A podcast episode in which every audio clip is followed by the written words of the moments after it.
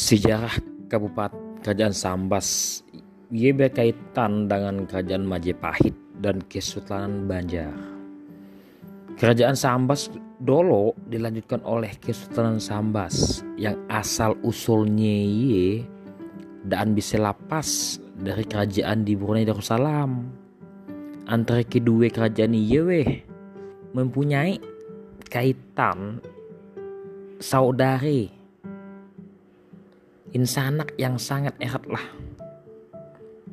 Zaman dulu di negeri Brunei Darussalam ye betahte seorang raja yang begalah Sri Paduka Sultan Muhammad.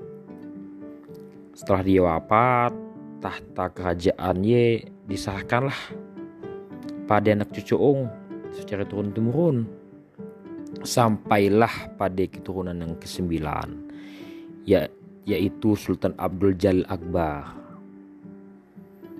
Menurut Stadblad Van Netherlands Indi tahun 1849 mana salah. Wilayah itu eh termasuk dalam Zwil Oster F. Dilling merasakan bis Louis van den Minister van Stad Gubernur Jenderal van Netherlands Indi pada tanggal 27 Agustus tidak salah 1849